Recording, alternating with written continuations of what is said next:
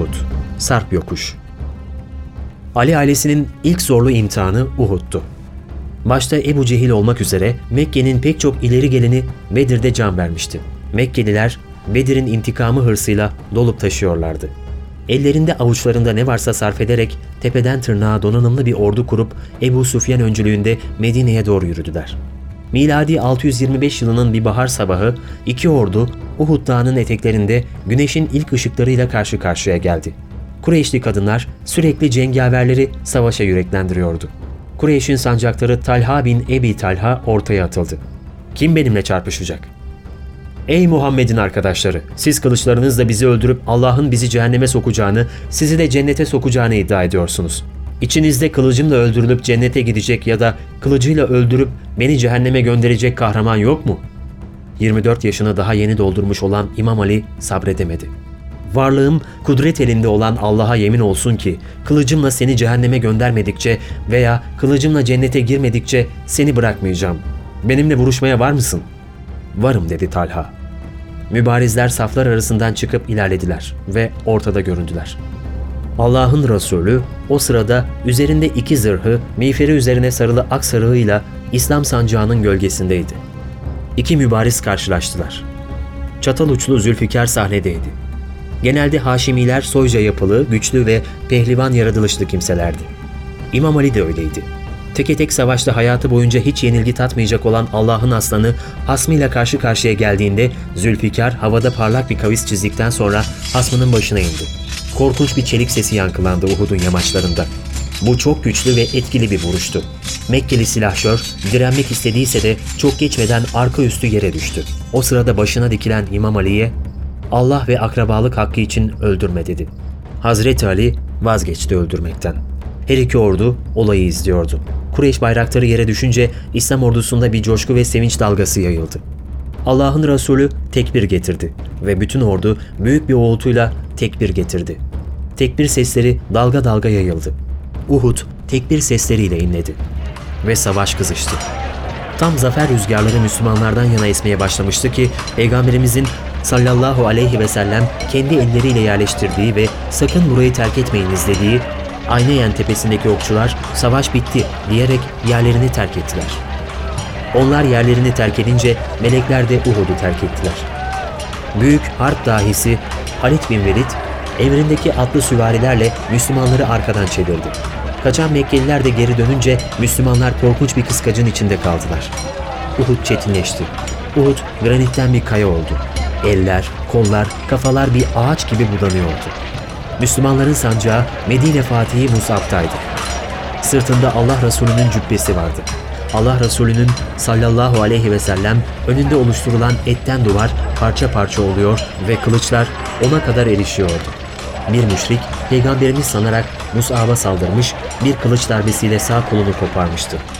Mus'ab sağ kolu kopunca sancağı sol eline almış o da bir dal gibi kopunca kopuk kollarıyla sancağı bağrında tutmaya çalışırken budanmış bir ağaç gibi yere yıkılmıştı.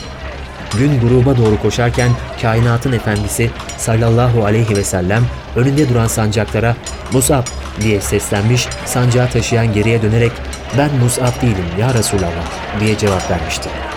Halbuki tıpkı Musab'tı. Musab daha savaşın ilk saatlerinde düştüğü için bir melek onun suretine girerek sancağı gün boyu taşımıştı.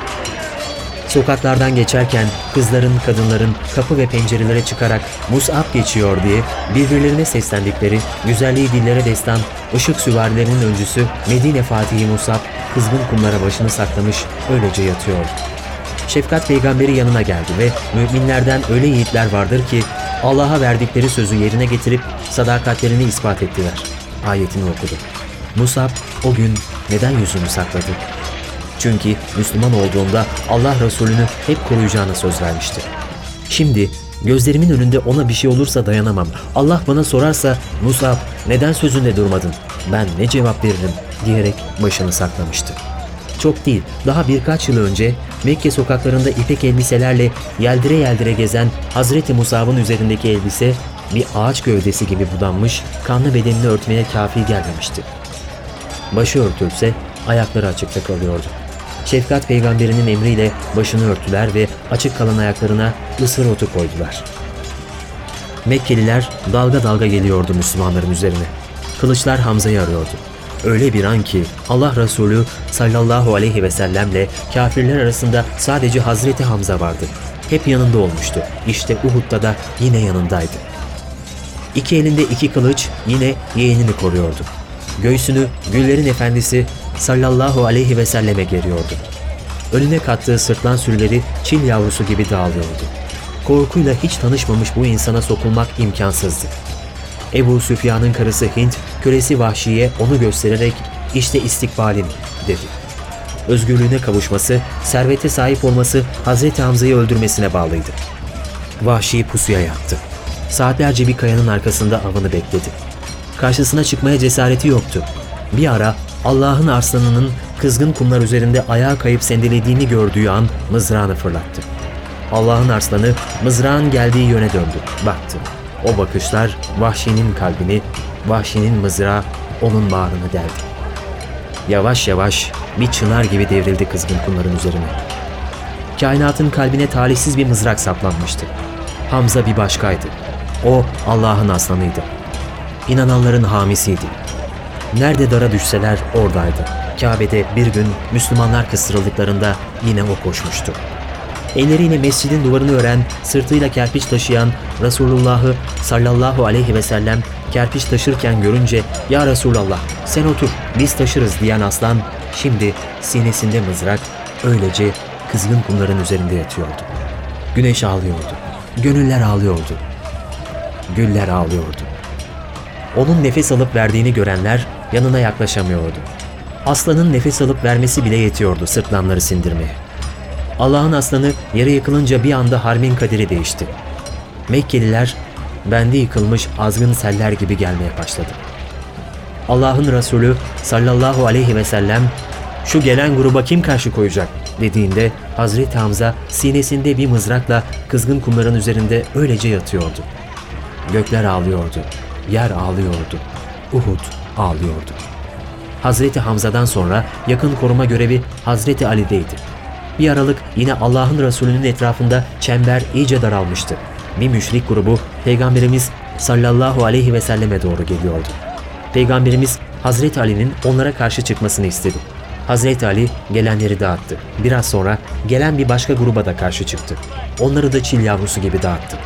Allah'ın aslanı Ali, peygamberini siperleyen bir avuç sahabi arasında Zülfikar'ın uzandığı her şeyi kesip biçiyor, koparıp atıyordu. Cebrail, ey Allah'ın Resulü, bu size karşı yapılan bir yiğitlik ve mertliktir dedi. Bunun üzerine Allah Resulü'nün dudaklarından şu sözler döküldü. Ben Ali'denim, Ali bendendir. Cebrail, ben de ikinizdenim dedi. O an göklerden kopup gelen bir ses duyuldu. La feta illa Ali, la seyfe illa Zülfikar. Ali gibi genç, Zülfikar gibi kılıç yoktur. Göklerden bir şelale gibi dökülen bu ses, fütüvvet, gençlik yiğitlik ruhunun Hazreti Ali'nin ruhundan fışkıracağını haykırıyordu. Musa peygamberin kardeşi Harun aleyhisselam Uhud'da gömülüydü.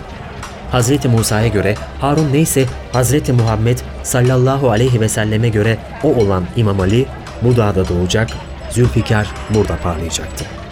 Bir ok yağmuru sırasında başka çare kalmayınca Hazreti Talha Allah'ın Resulüne giden bir oka elini kaldırdı. Okun saplandığı kol çolak kaldı şefkat peygamberi buyurdular. Cennet Talha'ya vacip oldu. Etrafında kalan bir avuç insanla Uhud Dağı'nın yamacına çekilen Resulullah Efendimiz sallallahu aleyhi ve sellem o gün yaralı ve mecalsiz olduğu için öğle namazını oturarak kıldı.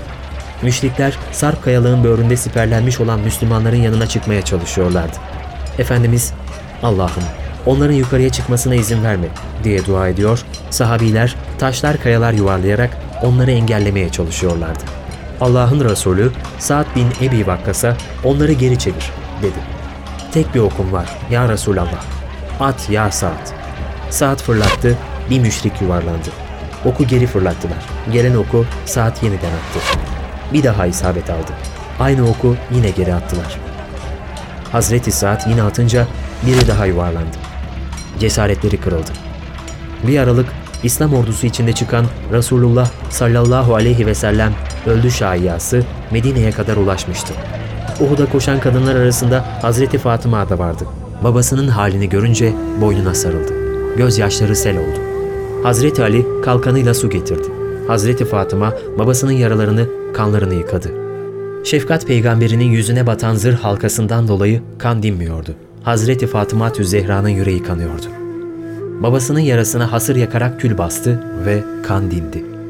Allah'ın Resulü sallallahu aleyhi ve sellem savaş sonrası amcası Hazreti Hamza'nın yanına gitti.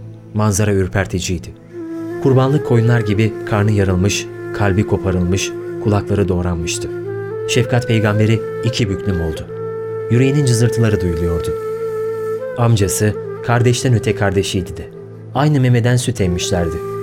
O sırada Allah'ın Resulü kahraman kadın halası Safiye'nin geldiğini görünce oğlu Zübeyir'e annene söyle geri dönsün. Kardeşinin cesedini bu halde görmesin dedi. Hazreti Safiye eğer ona yapılanı göstermemek için beni döndürüyorsanız ben onun kesilip biçildiğini zaten biliyorum. O bu musibete Allah için uğramıştır. Biz bundan daha beterini de sabrederiz dedi. Allah'ın Resulü Zübeyre bırak annen gelsin dedi. Büyük kadın kardeşinin başına oturdu ve sarsıla sarsıla ağladı. Sahabiler de üzerini örtecek bir örtü bulamadık diye ağlıyorlardı. Allah'ın Resulü sallallahu aleyhi ve sellem gözyaşlarına boğulmuştu. Hıçkırıklar arasında şu sözler döküldü dudaklarından. Melekleri gördüm. Onu yıkıyorlardı. Harp bitmişti. Gaziler Medine'ye dönüyordu. Hem de her eve yetecek acılarla. Veda tepesinde Medineli kadınlar, çocuklar gazileri karşılıyordu. Hazreti Hamza'nın kızı küçük Fatıma da vardı aralarında. Öncü birliklerin başında Hazreti Ebubekir'i görünce "Ebubekir amca, babam geliyor mu?" dedi. Hazreti Ebubekir ne diyeceğini şaşırdı. Hıçkırıklarını zor tuttu. Dudakları titreyerek "Arkadan Resulullah geliyor. Ona sor." dedi ve atını bir kenara çekerek beklemeye başladı. Merak ediyordu Allah'ın Resulü ne cevap verecekti. Biraz sonra Resulullah sallallahu aleyhi ve sellem bineğinin üstünde göründü.